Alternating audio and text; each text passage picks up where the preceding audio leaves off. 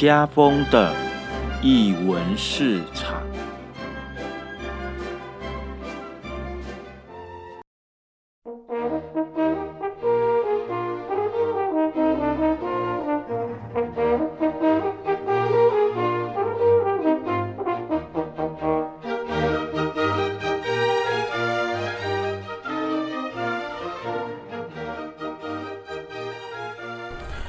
艺术在日常生活有艺术，这里是艺文市场。大家好，我是家峰。呃，在节目进行之前，还是要提醒艺文市场的朋友，如果你还没有订阅我们的播客的话，麻烦请你们动一动你们的手指，在手机上按下你们按下订阅钮。那如果有什么样的话题，或者是想要推荐的艺术家，或者是想要呃希望我们聊什么样的艺文话题，欢欢迎在这个 app 下面留言给我们，或者到我们的粉丝页留言也可以哦。呃，艺文市场从二零一九年呃一月一直制作到现在也一年多了，不知道听众朋友对于呃节目中的呃所采访的。呃，这些艺术家，或者是场馆人员，或者是行政工作人员，呃，有怎么样的印象呢？你们记得多少？还是只记得一部分，有一部分忘记了？那为什么会记得？为什么会忘记？嗯，他是因为你喜欢，或者是因为你不喜欢？那还是因为你觉得你的年纪大了，所以其实你记住的东西有限？那其实我们在看呃任何的一个展演节目的同时，其实我们也是不停的去记住它跟遗忘它，因为不可能每一个展演的节目我们都把它全部记得一清二楚。就好比人生，你也不可能从你出生到你死亡的时候都把它记得一清二楚吧。那当然，今天没有要讲那么，也许不一定会谈到那么深的话题，也许也会会谈到那么深的话题。那今天呃，艺文市场要跟大家介绍的这位艺术家，其实家风记得在二十年前，大概在一九九九或九八年的时候，我就有听过这位艺术家的名字喽。对，那事隔二十年之后，那我又再次在高雄好遇到了这位艺术家。当然，这是我们今天算是我们第二次的相遇。来，我们欢迎汤黄珍老师。哦，就我是艺术家，所以你们可以叫我呃艺术家，因为呢这是我的专业工作，我创作大概二十多年了，二十五年，然后完成了大概五十二个有关于计划式的这样的一个作品，那也完成的意思也发表了意思，嗯，那所以我的名字呢，嗯，应该很多人知道，如果是在艺文界里的话。那记我的名字还是有一个技巧，会比较容易记住哈。就刚刚讲了，记得和忘记的哈。汤黄针呢，把它就倒过去读。汤黄针倒过去读就叫真荒唐哦。那因为做艺术的人呢，常常被大家觉得是极其荒唐的，因为大概是不太能够活呃，艺呃一般的印象是这样。嗯。然后尤其是做比较当代的东西呢，不仅是不能活，同时呢也难被大家理解啊，所以是双重的荒唐。那这样的话，大家记住我的名字了吧？哇，老师你真的太幽默。因为昨天呃跟老师聊了一下，我才发现老师在呃，就是我第一次知道老师的作品的时候，其实这是一个计划性的作品，就是我去旅旅行。那这个这个作品的计划，应该说这个计划长达十五年嘞。哇，为什么老师会做那么久、长久的一个计划？哎，我的作品啊，大概是从专业的作品的第一个展的这个发表的话，也就是我专业的这个呃整个艺术生涯，呃艺术家这样子的一个展演的开端呢，是一九九一年我从法国回来，所以我把它分成三个阶段，一九九一年到一九九六年呢，我的作品呢就跟个人跟社会的一个冲突性。啊，会会比较明显。那那通常是用呃身体直接执行出来的啊，就是行就直接的一个行动的一个状态。那这个阶段早期是我把它分为早期。那中间呢，就是刚刚您所提到的，大概从一九九八年开始啊，我因为一个邀请展览叫“你说我听”，我开始去关注到我们。二十一世纪一个很重要的行为。那这个行为呢，好像是借由旅行这样的一个凝态出现的，所以我就把我这个大的系列创作，它从一九九正式是一九九九到二零一三年啊，这样长的时间啊。那那呃，最后呢，又用了一个二零一四到一五，就总结了这十五年的一个啊，就是算是一个几呃总结式的展演。嗯，那所以呢，最长的时间我把它命名为我去旅行啊。所以，因为我就是因为你说我听而观察到我们人类的这样的一个最大宗的行为，看起来。呃，是一种旅行啊，有时候是身体跑出去旅行，有时候更大宗的是我们借由很多的科技的一个媒材啊，我们就把我们的意见送出去啊，或者是接受到很多别人的意见，那这个东西对我来讲也是一个旅行，而且是非常。吊诡，而且是我在观察的一个呃状态，人类的一个行为状态。所以，行动艺术的选择呢，它要去做一个思辨的命题。所以在命题的那个行为上的选择，以及它行动的这整个的一个开端、一个核心呢，却是非常关键的。所以，我觉得二十一世纪人最大的一个状态，大概就是我去旅行吧，啊。所以呢，它不是专门只说我去哪一个国家，也不是。最重要的是，我们在媒体上面不断的想要把自己的声音传递出去，也不断的接收到别人进来的意见或者是各种的资讯。那其实上这就是我们意见上、概念上的相互旅行啊。那我大概做了十件作品，从旅行一、旅行二。哦，昨天谈到好像您您在台东看到我是我的旅行二啊，那就是。旅行一二三四五六七到第十个旅行，它要切了不同的这个我所观察的这个世纪行为的这样的一个呃呃。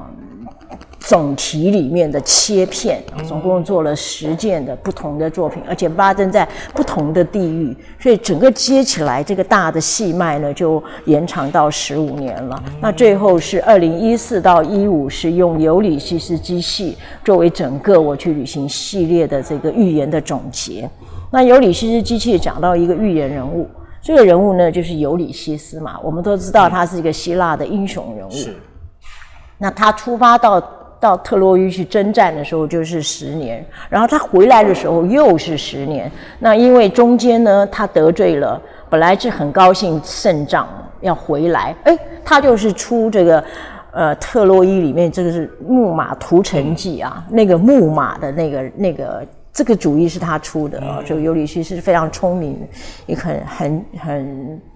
很有很有小小的这个，也不是说小聪明，就很有计谋的这样的一个人物。可他回来为什么不能回来？照理说就是怎么去怎么回嘛。可是他因为得罪了一个海神，所以他回家的过程也是非常的复杂。就好像我一直在做的这个我去旅行一样，他整个在我们把资讯送出去。到达，比如说到达家风，是多么的复杂。我现在是一对一，我们在讲话。可是呢，我的意见要到达你的思维里头，是不是要经过你的取舍？所以到达到我的意见到底能不能一五一十的到达你那边？我的旅行也就是从我这边出来意见到达你那边回到家，这一套旅行应该已经就很复杂啊，只是。两个人都很复杂，何况是用了这么多的机器，在这么多的时不同的时空当中，这个呃是第整个的世界这样进行意见的传输的时候，那这个意那我们说到最后，很可能你的意见是可能就不是意见，对，如 果你的意见呢曲解了，对，第一个可能你出去就被曲解，然后你就你就发觉最后，哎，这可怎么可能是我的意见呢？我明明就说的是 A，为什么？回来的是不晓得是是已经到 F 或者什么 N 去了哈，就是你完全不知道那个是你发出去的东西。那甚至你在不断的接收别人进来的这个旅行的时候，你最后也迷糊了，到底我到哪里去了？别人的意见到底是什么？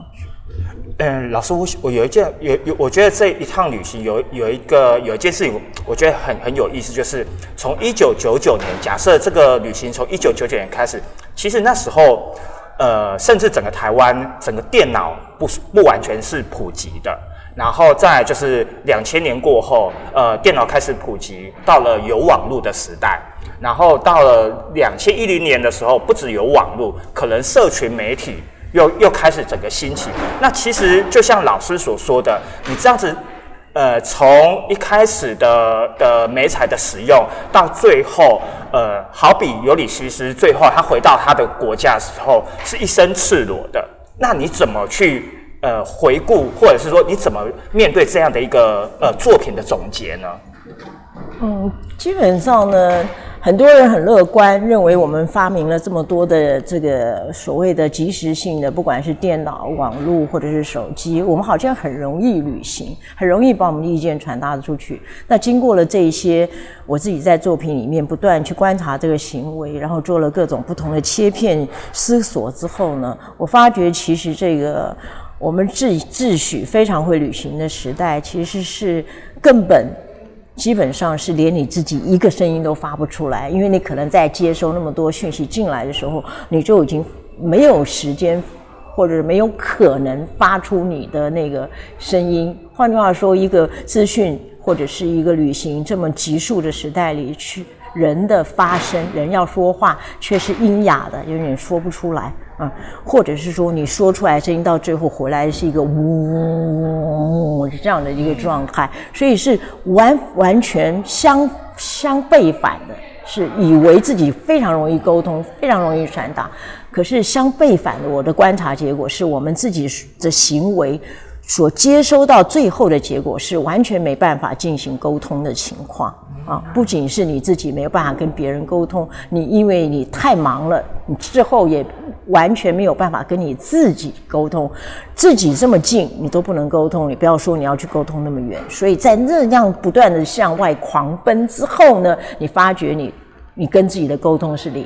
啊，你完全学不会跟你对面只一尺之遥的那个活生生的人沟通，你可能很会跟你的符号、跟你的手机沟通。所以呢，这个是多么一个吊诡的这个从艺术状态里面去思考的我们人类的行为啊。因为我的作品都会锁在人类的处境跟行为上面啊，这是一个我对艺术的一种啊。艺术观的一个核心，因为我觉得艺术是跟人的内在有一个绝对直接的关系。好，那是所以呢，你看到人的这个处境，我们发明了非常多，好像让自己很容易传达，甚至接收。可是到最后呢，你发觉你自己的行为把你自己障碍障碍住了，成为一个完全。发不出声音，同时也收不到任何讯息的这样一个一种很尴尬或者是很荒谬的一种处境啊，那就是我去旅行的整个大戏之后，那就像尤里西斯他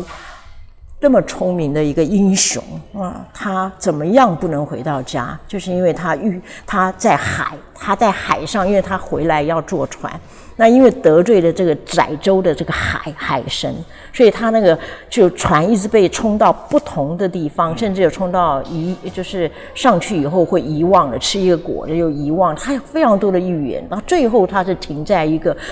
在世界地标都找不到的一个遗忘的小岛上。那在那边他要做一个选择，因为那边他遇到了一个天神啊，遇到一个女神。那其实他常常遇到很多神，那这个女神对他非常的好。他跟他讲说，如果呢你要变成一个英雄的话，哎，神啦，英雄的神呐，这个神人的话，那么你就可以不要死掉。那如果呢你我可以帮你啊，那如果你你要继续你要回家的话。那你这样你就只能是还是你就是一个人，那这样的话你就会死亡啊！你可以有两个选择，第一个你变成神，那神的条件就是你不会死，但是你前面所有的记忆呢，通通会不见。那如果你要成为人，你要 keep 着你以前的记忆，你所有这个生命中的这些事情的话，那么你就会死啊！那他叫他选，那尤里西是做了什么选择呢？要不要猜猜看？因为我都知道，呃，就是他就是做了后者的选择，所以他最后呢就千辛万苦的回到了他自己，因为他是他是一个小岛上的国国王王啊，对他回去以后，他就是全身怎样，就是所有的所有的一切通通都没有了，包括他的船一次一次根本就已经是解体了，再解体，然后有船又再解体，到最后他上来的时候连衣服都破了。他就上来就是一个赤身裸体，那我觉得这个东西呢，你大家去对照一下，整个在我去旅行的这个预言行为，到最后我为什么选择尤里西斯机器来作为它的总结，其实就是观察到了。啊，用一个艺术的这个呃计划去观察到我们人类二十一世纪可以说是最大宗的行为。那这个行为背后呢，极其荒谬的地方，也可以说极其背反而无法传递的，这样是因为甚甚至成为阴哑了，我们人不能讲话，说不出话的这样的一个状态。那的确呢，如果大家细细去想的时候，那你就会看到我在观察事情，从艺术的角度上，它所切出来的这个切片，应该是有它啊、细腻啊、可以去再一次思索的地方。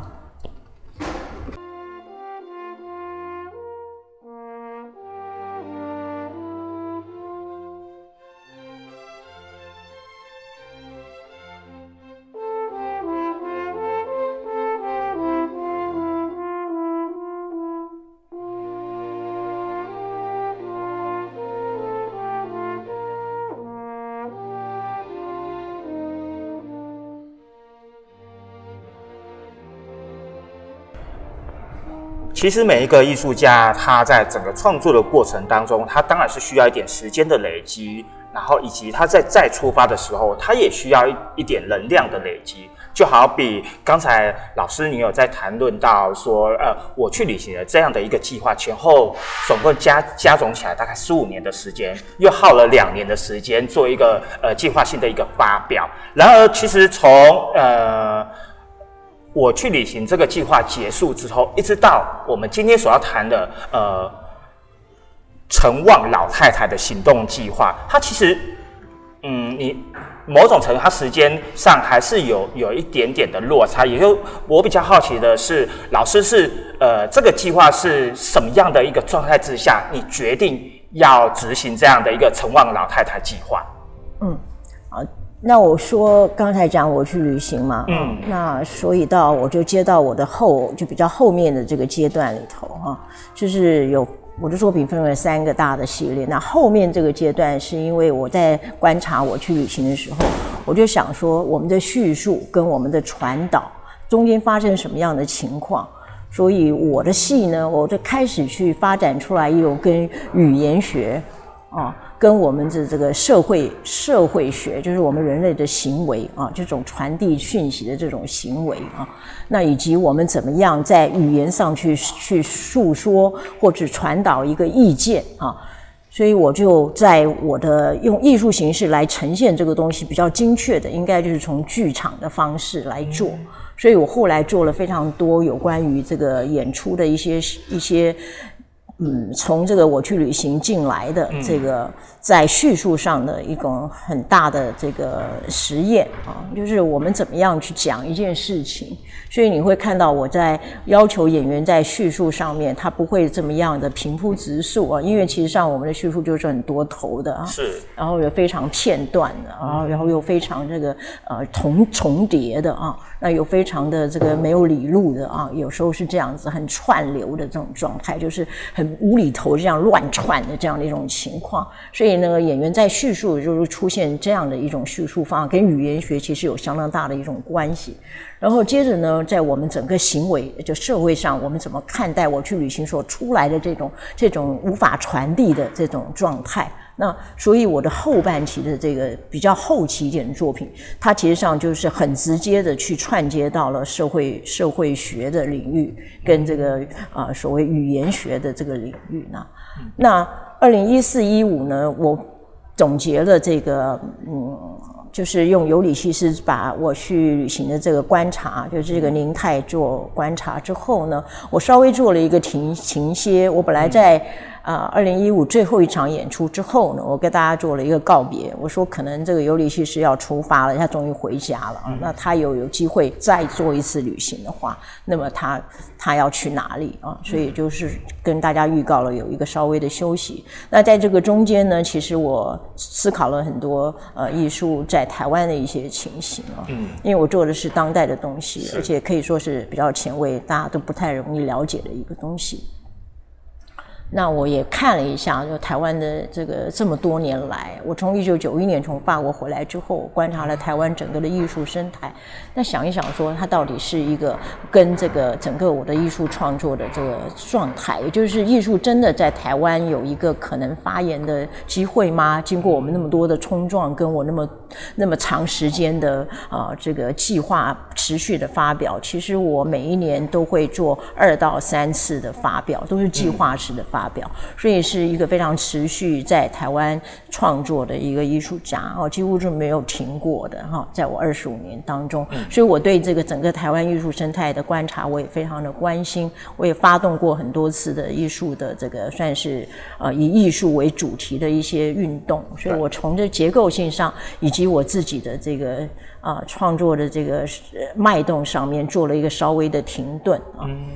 停顿也可以说是去观察啊。那之后呢？那我在二零一一就是今年啊，二零一就是二零一九年的去年，应该去年的一月一号，我开始呢再一次的提出陈望的陈望老太太这个计划，主要是真的很体察到我自己的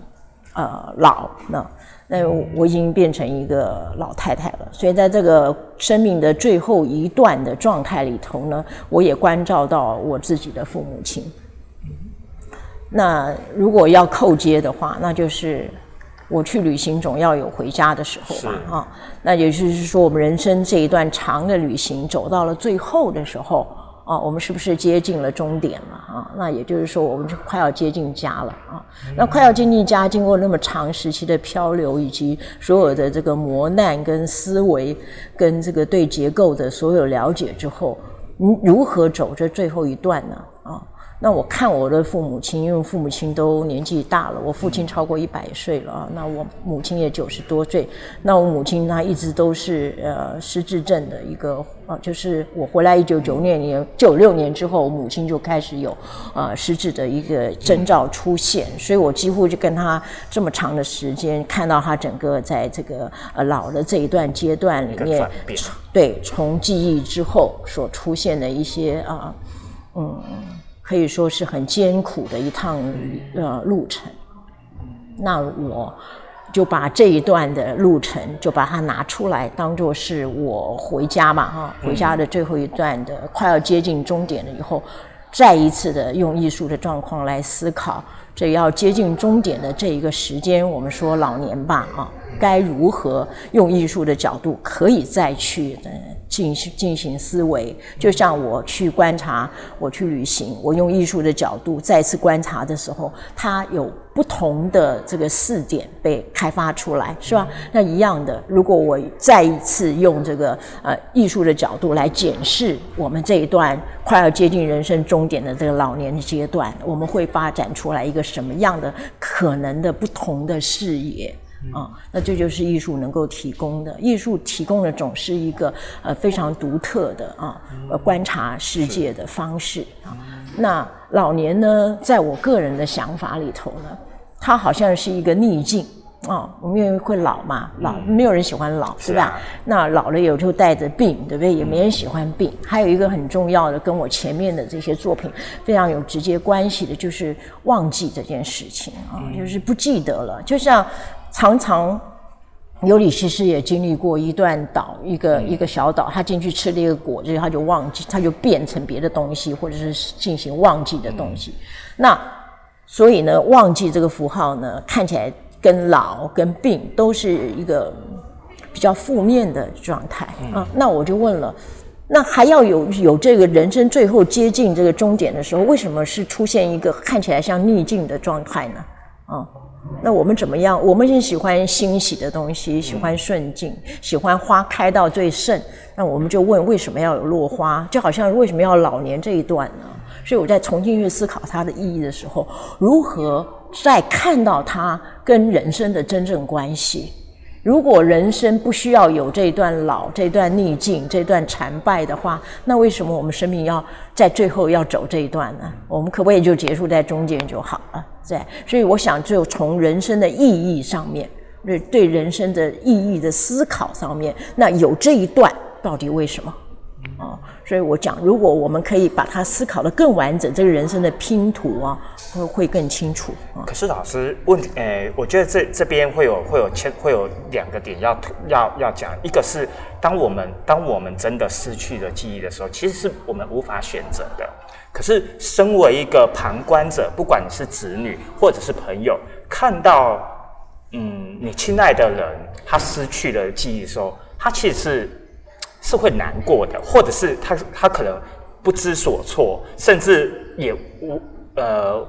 没有能力，好像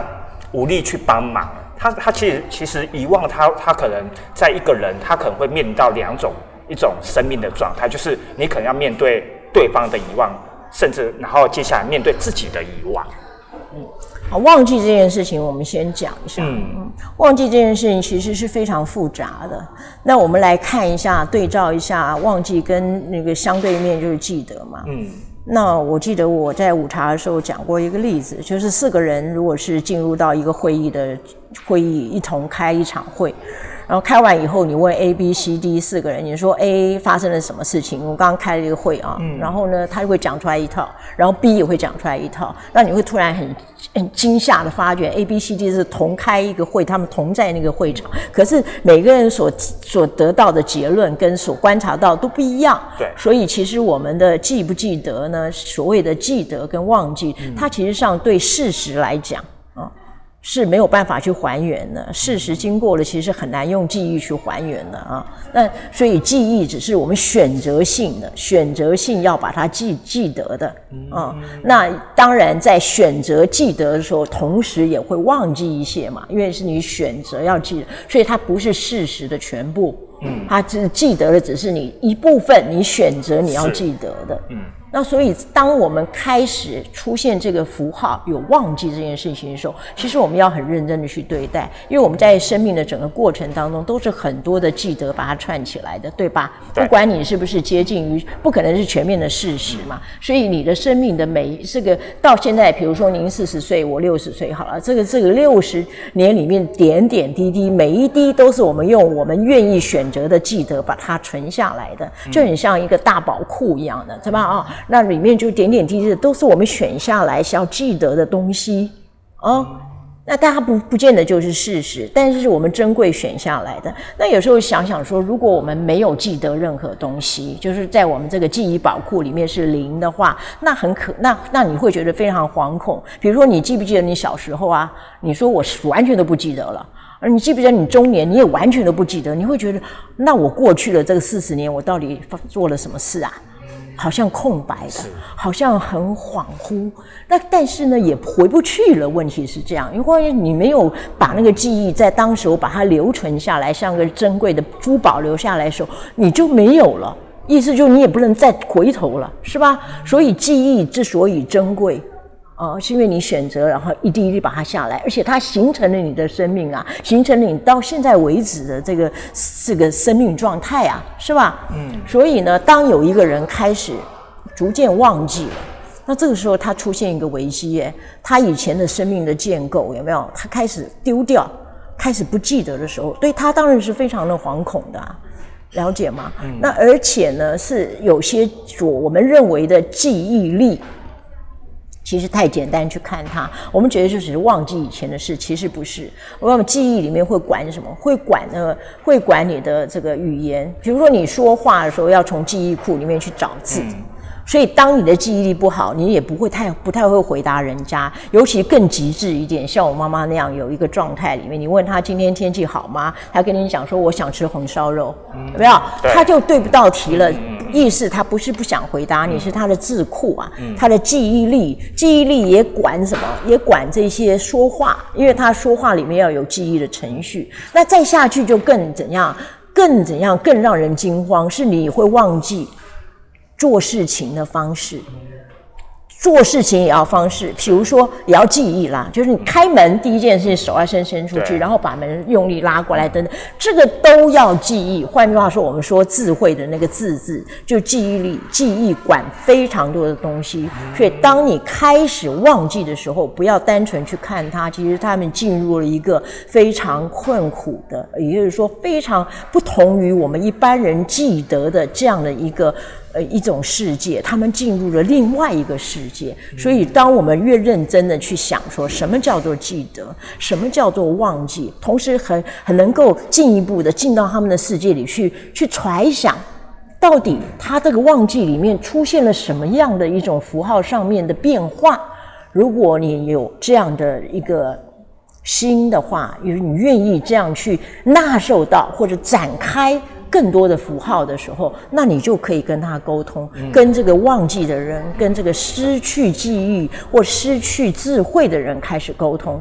你如果是不小心是你的母亲或者或者接近的亲朋，他如果开始忘记，你又不愿意去去设身处地，或者是打开自己的介意，去了解他到底发生什么事的时候，那你怎么跟他相处？你大概就跟他讲说。拜托拜托，我刚刚才跟你讲记得嘛，你这么老忘记，你为什么会忘记呢？我这么简单的记忆你就是有没有？你会这样，你会开始跟他吵架了。这很像，我们都觉得说这很像八点档的情节，可是其实在日常生活当中，事情发生，其实我们很直觉性的就会这样子的去产生冲突。对，而且呢，从我母亲的经验里面来讲。我们常常就是呃忽略了老人的这个从记忆开始变质的这个奇怪的这个符号，它会一直出现。比如我妈妈会出现幻视，幻视表示说她看见，她说这里有什么，我看不见。我们会常常说哪有就没有看到嘛？你这是乱看，有没有？你看。也就是说，我们很很难怎样，或者说你想太多，对对，想太多，或者说我们很难去了解说它到底发生什么。意思就是在从这个创作或者是艺术创作的角度上来看的时候，就是说我们的创造力不够。嗯，我们如果只能接受 A、B、C 这个三个符号，当有 D 这个符号呃 A、D 这个符号或 E、F 出来，你完全不认识它的时候，你又不接受它的时候，你没有办法有更有怎么样，更更能够去衔接到 A、B、C、D、E、F。有没有？你只会 A B C A B C，你 D E F 你就是不肯接受。那这个时候你的创造力跟你的纳受力，你就会受到很大的限制。所以从创新的角度上来，这就是陈旺老太太要做的事情。陈旺老太太呢，她就有这个本领，她叫做成全忘记，意思就是说，她老是能够懂得为什么这个人忘记了，那他的忘记是怎么样的一个扭曲的情况哦，他能够纳受跟成全，至少。他愿意去找到跟他沟通的方法，那这样子的话，是不是开始你可以跟忘记的这些老人们可以接触，然后你甚至是你的至亲、你的至亲好友们，你可以跟他谈话。换句话说，我们的好像我们会说外语一样的啊，我现在只会说国语，可是我如果懂得这个外语，我就可以跟外国人说话，一样的道理。那他老人呢，进入到一个从忘记开始的一个非常奇特的语言。当我们能成全纳受的时候。当我是陈旺老太太，能够懂得成全这个忘记这个不好的东西，这个老年这样的情况的时候，那我就会变成一个可以去跟他们沟通的人。所以这样的人物呢，就是陈旺老太太，而是我虚拟出来的人物。所以老先生可不可能是陈旺老太太？当然可能。小朋友可不可能是陈旺老太太？当然可能。只要他的心，他能够。纳接一直的符号，就是老人这个看起来很怪，我们不懂的这个东西的时候，开始找到一些入门的钥匙。这个时候啊，我恭喜你，因为你就可以跟你的老年呢。开始接近，同时呢预备准备，同时你也可以跟已经变老的这些至亲好友们，你可以开始跟他沟通。像我妈妈呢是受日本教育的。所以我是不懂日语的，我唱日语我是一句话都不懂。但是我妈妈喜欢唱，那个时候她慢慢的记忆慢慢衰退的时候，她回到小时候，她就记得她的日本儿歌。那我就完全我就学着她的声音跟她唱。那这个时候我就突然在那个瞬间里，我接纳了我妈妈，因为开始我她的所有的转变，我都觉得说非常的不合理，怎么会这样呢？所以我几乎跟他扭打的，一直到。我开始愿意用完全不了解的日语跟他一起唱他记得的日式儿歌的时候，我找到了一个路，也就是我们如果试图我们的心能够打开，找到成全这件事情的时候，我就可以跟他开始沟通了。啊，那我希望说这个计划是从这一个观念开始进去的。那如果你没有那么严重的失智，那我就希望说，我们可以成全我们老了跟跟这一段看起来逆境的中间，我们要做什么事情？我们可不可以做一个对人生这个意义做一个最最后的思维啊？我把它称为像炼金一样的。嗯，我们可不可以利用老年这个阶段里面，终于去悟觉到我们生命整个走了六十年、七十年、八十年之后，我们终于了解哦，原来我们生命的意义是这样的。我们可以去体会到，啊，那个我们从来在我们很忙碌的年少，所以不曾知道的啊。像我从我妈妈的牢里面，我看到的是一种很大的感恩。那我就回想到，啊，我因为我还记得嘛妈妈忘记，但是我就一直回想到我小时候跟妈妈怎么样跟我在一起啊，怎么样对我。然后有很多小时候的那种非常有趣的记忆，所以我就一直看着她的时候，我是因为他这样的老，他这样的忘记，我开始一点一滴的觉得人的相遇，然后每一个记忆的留存啊，是这么值得感恩的，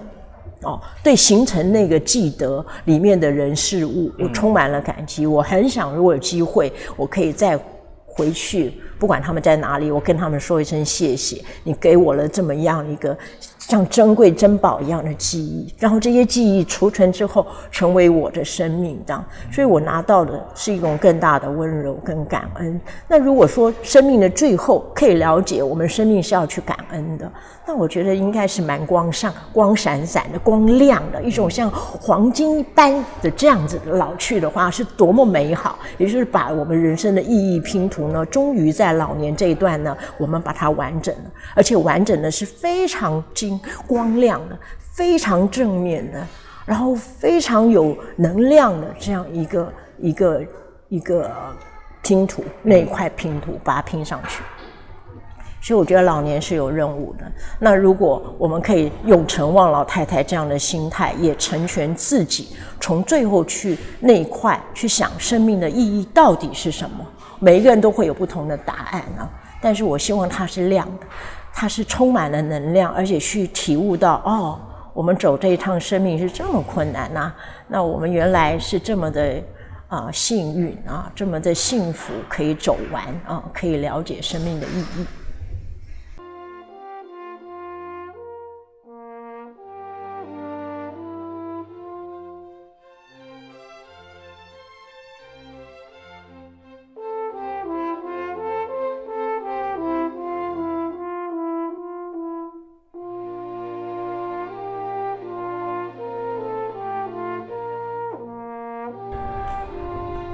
刚刚老师跟我们分享到整个陈望老太太的一个行动创作计划，既然是一个计划，它当然不是只有在一个定点发生。那我也知道老师这个计划其实是从二零一九年的年底就开始的发展的。那也可以请老师再跟我们分享一下，嗯，对你而言这样的一个计划。是想要发展到什么样的程度，以及呃，你希望是什么样的？除了嗯，就是你到各个地方去收，是收集故事吗？那这些这些呃，比如说这样的一个午茶，或者是其他的工作坊的一个收集之后，它会变成了什么？好，那个我先纠正一下，因为呢，其实上那个陈旺老太太这个计划呢，是我在二零一九年一月一号那天我拍了我自己的照片。你们看到我的总电视上有一个支着走的，就是这个这个手支着下巴的，那就是我在二零一九年一月一日所拍的照片。我从那以后，从那天我开始我的陈旺老太太这个计划的这个所有的这个发想。那开始的时候，我的计划开始呢，我都会先把这个计划告诉一些朋友们啊，然后咨询他们的意见，长辈们或者是一些艺术的前辈们啊，然后呢，也可能是一些场地啊，就是说呃有场地的一些这个呃，就是我可以可能可以发表的地方的，我都会跟他们先讨论一下我将要出来的这个计划，然后我在说的时候，他们都觉得非常的有意思，因为的确有很多人都老了。然后呢，从这个呃，嗯，核心就是怎么样去呃看待这个逆境，怎么样去扩张自己哦，可以找到跟一个不同的符号可以连接，可以沟通哦。他觉得他们都觉得非常的有趣了。所以呢，那我就想说，要怎么样的一种啊可能的艺术形式嘛？既然是一个艺术计划，它就会讲艺术什么样呈现。那呈现的话，我们通常来讲，像我之前我都会有采访这个动作，也就是说我们会去接触到真的人。那这一次我因为朋友跟朋友这样互相，他们有时候觉得非常有意思，就会介绍他的朋友。所以我真的去访问过一些长者，真的就已经有八十几岁的啊，甚至有九十几岁的，然后。他们接受我的访问，我就会了解这些长者他们在想什么啊，然后他们就是这些我的朋友怎么样照顾他们的，然后他们发可能会有些有些正好是我妈妈的这种状态的也有这样，或者是呃已经去世了，但是一次失智去世的等等的，那所以这个部分呢，他也会有这样一个接触，就是采访的过程。那最后采访一定会有影像出来吗？所以有些人会讲说，那采访要把它变成一个所谓的影音这个东西，或者是纪录片的。我觉得我后来去看这个所谓影像的呈现呢，我觉得他比较重，他比较注意的，他比较对我来讲的意义是接触到接触到这样的人，所以不是在乎他拍的怎么样，他要做什么剪辑，我通常是不太剪辑的啊。那我也很就是很希望说，观众是透过这个东西就看到了他们呃。就是这些主人翁们，就是这些老者、这些长者，那也可对，也可能是对，也可能是他现在正在困扰的他自己的母亲或者是什么，他看到别人，还有看，就是有机会可以呃去去得到一些什么，去面对他自己的母亲或他的亲人等等等等的，也就是说这些东西实际上是真实的接触。它不是一个像纪录片一样去耍弄的，它实际上就是说观观众们看到这些东西，他看到了一些真实的人物在他前面，我们有一些对话，然后他可不可以把这些对话用到他自己的？如果发生了什么样的情况？嗯，你懂我意思吗？就是这重要就是一个分享，一个所谓真实的情况的一种分享，也就是我们去体会到那个实境啦，这样说，而不是一如你跑得很远嘛，自己去想一些有的没有，是你真的去知道他们嘛，对不对？啊，这个是很重要，所以他并不把它当做是一种什么纪录片这种炫耀，不是这样啊，就是，可是他们透过这个是可以真的看到一些例子，听到一些长者讲话，然后看到一些他们怎么样跟长者互动的一些情况，子女们跟跟长者这样，嗯，好。那这是第一个，那第二个我就想说，那我们要，我们通常会有展出嘛，像你们现在看到这个展出，那展出的话，最先回应我的地方是新兵啊，新兵艺术空间嘛，啊，新兵码头艺术空间，然后呢，第二，那新兵码头艺术空间的俊鹏呢，就跟跟这个应该是博二这边的啊，就是呃新配他们有一些这个应该是同学好友好朋友嘛，对，有，他觉得这计划也蛮有趣的。那于是就跟博尔这边有一些接触，那看看是不是有第二个场地。嗯，那新兵是一个画廊，那博尔的话呢是另外一个比较大型的这个空间，不太一样。然后展出都是会讲那个作品跟空间的关系。展出啊，主要是作品跟空间的关系对我哈。那所以就第二个空间又出现了，所以我后来呢，在下半年，就是今年的前半年，嗯，我就二零二零我之后。呃，又谈了北师美术馆，那它是一个三层楼的一个很大的一个美术馆。好，那么就有三个不同的空间了。所以展出的时候，你们又看到我如何在空间中把我对陈旺老太太这个计划的思考。它很多线索，对很多的线索，它就一点点的吐露出来。你们从这个各种不同的文本里面，文本啊，可能是物质出来的亚克力啊什么，或者是剪影什么的，这些文本呢，你就开始慢慢去拼凑出来。你对这个艺术家对陈旺老太太这个这个这个概念是如何去思考的？哦，怎么出来的？啊，然后接着下来，我想说，那还不够。如果说是用。剧剧演的方法，就用叙述的方法。我刚刚讲我的叙述非常特别，那我就很快的，我就不晓得怎么怎么回事，就是我的剧本很快就出来了，没有什么特别的困难。就是讲剧本是你自己编写的，不是透过工作坊去累。不是不是，那剧本是我自己写的，所以它有几个，它有几个几幕，第一幕就是破土。破土就是我们去问，会为什么要有老年这个东西？那接着下来就是我们去看，如果是一旦启动了生命之后，一定会有老年这一段，就是第二个啊，第二个东西就是，呃，它不可能在，它就是没有所谓的呃，一直真正的慈爱，真正的坦然，它是生命真正开始启动以后，那个滴答是不会停下来的，这是第二幕的。那第三幕呢，有四个小幕啊，就讲我记得。那接着下来，当然要讲我妈妈，我忘记了，妈妈忘记了啊。然后接下来我虚拟了一个，我落入了忘记之海，我自己本身落入了忘记之海，这是一个虚拟。然后最后呢，我希望我想要跟妈妈一起飞行啊啊，这样。就有这样的一个状态，所以这整个过程里面也把我跟母亲的这个，就是为什么会有陈旺老太太，以及陈旺老太太对这个最后面生命的这一块意义的思索呢，我就用叙述的方法，然后还有预言的身体啊，跟跟一个很复杂的叙述呢，总共有十六个演员啊，分成高雄跟台北的两个地方进行训练，然后然后在最后他们会一起演出，所以一个人会有两个声音。像 echo 一样，嗯嗯嗯嗯，啊，就有一个人。等一下，老师，因为呢，我自己本身是做剧场的，然后我其实我昨天来的时候，就是整个结束之后，我有去摸过那个地那个舞台，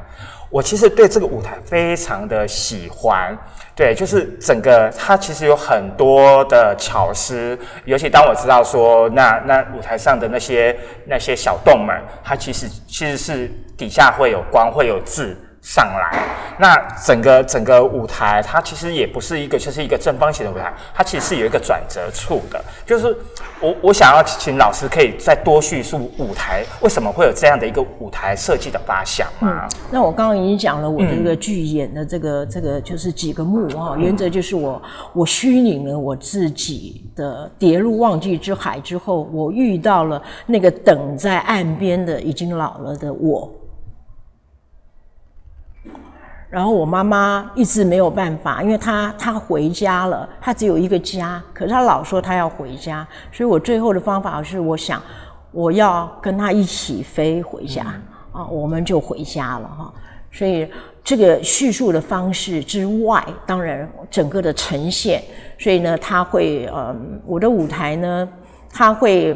有一个扣合性，因为我希望他，因为他在三个不同的场合、场地要演出，总共有大概一二三，大概五场啊，所以呢，它会有变动性，所以舞台是一个一个单元扣合的。所以你摸到那个洞啊，下面会有灯，那就是这个单元是一个要三十二个单元把它扣合起来的，是希望它在拼接上面有不同的组合，嗯，这样可以了解哈，拼接上不同的组合，所以它会变，它不见得是一个方方的东西，而且我也很希望，因为它可以拆开嘛，它可以跟不同的方式组合，希望有更多的这个可能性在演出上，所以会依照空间，然后它没有对，然后它没有它没有前后，它没有后台。所以所有东西都发生在这个舞台上，演员不会退场，他是一镜到底的，一进一个进，就是一开始以后中场没有任何休息，也没有所谓换场或换幕，或者是演员突然跑到幕后都没有，所以演员完全是在上面。所以你要设想的是，他如何用一层一层的方式让这个呃道具。可以根据这个预言动作的需求而出现，所以它会有这么多层次。然后我们同时因为有些是户外，所以要跟光线做一个对话，所以你说那个洞就是晚上的时候，越晚的时候那个亮光会更清楚。那因为我们从黄昏演，所以黄昏的时候灯白还有一些余光的时候，那个。那个人的就是呃自然光有的时候灯光就不会那么清楚，自然光慢慢慢慢暗的时候灯光就会更清楚。我们玩了非常多，就是环境空间对整个演出来讲是非常非常重要，它是贴合在一起的，所以有这样。然后他们穿了一个衣服，这个衣服呢是有两层啊，第一层是白色的，然后接下来就他们穿第二层是有一个结合起来的造型。那有人说，那你穿起来就好像一个。啊，一个因为因为是一百八十公分长的高的这样一个东西，所以那个每个人就咚一下变了一个好像一个巨人一样。然后，可是那个时候就是陈望老太太出现的时候，也就是说他们突然就变成老了，也可以说老了啦哈，老太太出现的状态。我觉得他们也会是一种躯壳这种感觉。那这躯壳最后我们是要要要要回归这个大自然的。嗯。可是我们的想法，我们对生命的想法，却要在这个时候把它凝练出来，对不对？所以那个躯壳是可以可以可以可以束缚我们，也可以把它解掉。但是最重要的，不要让想法束缚了。也就是，我们如果能够让我们对人生的思考有不同的开展，哦，能够接到，能够对意志的符号，那更能够纳纳受。那我觉得这个东西会让你的世界视野变得非常不一样，也可以让你的想法呢飞起来。啊，虽然我们身躯会老，但是我们对人生的想法呢，跟那个人生的意义呢，却有更。为精简，更为精要，更为温暖，更为怎样？更为明明澈的这样的一个通悟，一个了解。那我觉得这个时候大概就可以回到家了吧？哈，所以最后的躯体也会，这些衣服就会下来了。那我们最后就是回去了，这样。嗯，我想最后请老师帮我们念一段那个演出的某一段台词，好不好？好啊。那个其中有刚开始的时候，我就问了，我说：“轮到我也已变老，忘记，终是走到了一个关键致命的岔口，去进或回程，回程或去进，在此年龄冬日的地底，凭着艺术的酿作。”还能新建隐藏的契机与否？人的创性是可以继续无间增上，心欲是可以无时扩延，见地是可以无间翻转更新。人生的意义真相，是在衰败哀伤的年老中破土。而接近最终的就近吗？啊，这是很很有感觉。嗯，好，那唱一首歌吧，好不好？我用了一首歌。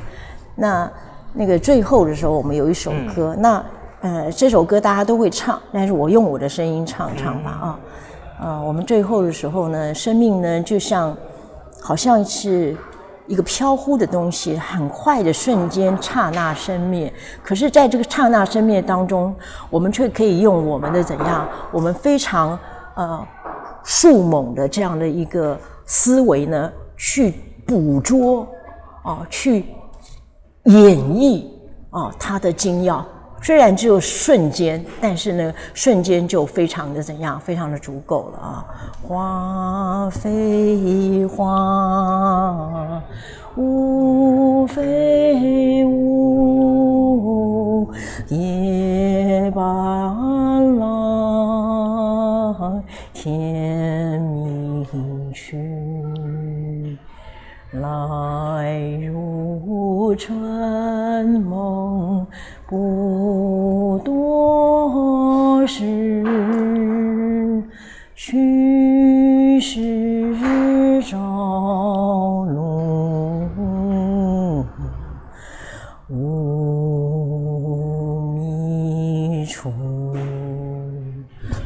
这个陈王老太太计划献给我自己的父母亲，也献给所有天下的长者，那也献给呢。我们跟长者呢有相处啊，能够找到所有相处之道的啊，这些子女们、这些晚辈们啊，谢谢。嗯，好，今天我们非常谢谢通往侦探老师来我们的节目，跟我们分享他的创作。那呃，这个呃陈望